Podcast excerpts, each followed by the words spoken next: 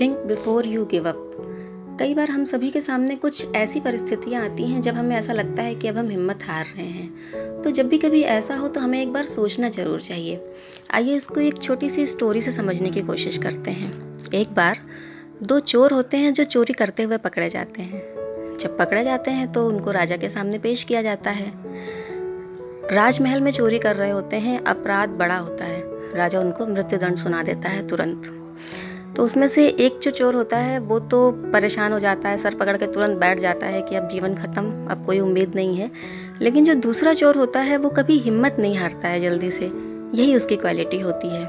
वो एक मिनट का पॉज लेता है थोड़ा सा सोचता है, फिर राजा से कहता है, देखिए महाराज, आपका मृत्युदंड तो मुझे स्वीकार है, परंतु मैं कुछ कहना चाहता हूँ। राजा उससे बोलता है, क्या कहना चाहते हो? बताओ। वो कहता है, मैं एक विद्या जानता हूँ और जब मैं यहाँ से चला जाऊँगा तो वो विद्या मेरे साथ ही चली जाएगी। तो मैं चाहता हूँ कि उसका उपयोग करके वो किसी को दे के जाऊँ। राजा उससे पूछता है, कौन सी विद्या जानते हो? क्या जानते हो तुम? वो बोलता है, मुझे पता है, आपका एक बहुत प्रिय घोड़ा है। अगर मुझे सिर्फ़ एक साल का समय दिया जाए तो मैं उस घोड़े को उड़ना सिखा सकता हूँ। राजा उससे पूछता है, क्या तुम सचमुच ऐसा जानते हो? वो बोलता है हाँ बिल्कुल। आपका अपराधी तो हूँ मृत्युदंड आप मुझे दे ही चुके हैं। आप चाहें तो मुझ पर भरोसा कर सकते हैं। अब राजा के मन में भी थोड़ा सा लालच आ जाता है। वो घोड़ा सच में राजा का बहुत प्रिय घोड़ा होता है। राजा सोच के ही राजा को बड़ा अच्छा लगता है कि हाँ मैं उड़ते हुए घोड़सवारी करूँ, कितना अच्छा लगेगा। राजा बोलता है, ठीक है, अगर सचमुच में तुम ऐसा कुछ कर सकते हो तो मैं तुम्हें एक मौका ज़रूर दूँगा। ऐसा कह के राजा वहाँ से चला जाता है।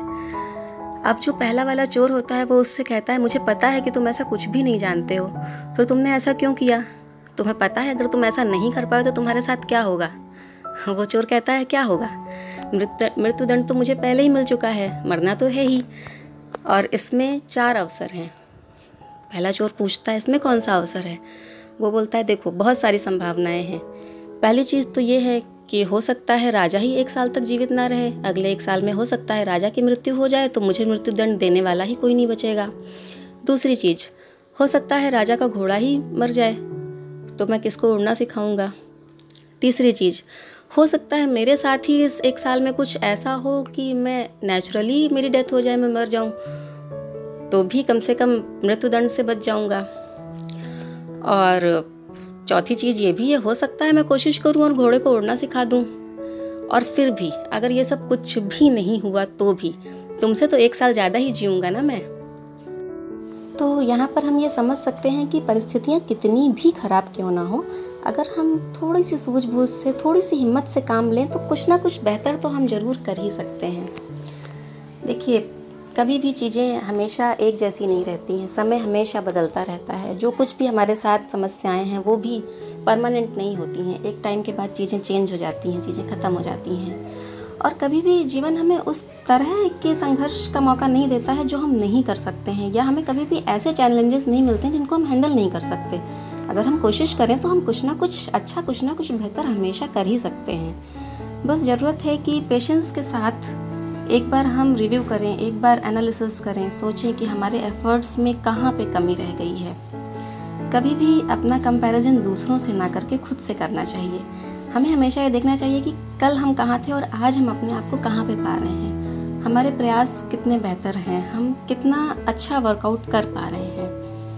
और एक चीज़ और है, हम जितना समय संघर्ष करते रहते हैं किसी भी काम के लिए, ऐसा नहीं है कि वो समय हम बर्बाद कर रहे हैं। उस समय भी हम बहुत कुछ सीख रहे होते हैं, हम ग्रो कर रहे होते हैं। और साथ साथ डे बाय डे हमारे में इम्प्रूवमेंट भी होता रहता है। ज़रूरत होती है, हमें थोड़ा सा पेशेंस रखना चाहिए और रिलैक्स रहना चाहिए। अगर हम बहुत ज़्यादा स्ट्रेस्ड रहेंगे तो कुछ भी बहुत अच्छे से नहीं कर पाएँगे। लेकिन अगर हम पेशेंस के साथ काम कर रहे हैं, हम रिलैक्स रह रहे हैं थोड़ा सा पॉजिटिवली सोच रहे हैं तो कुछ ना कुछ ऑप्शंस कुछ ना कुछ पॉसिबिलिटीज़ हमें हमेशा मिल ही जाएँगी।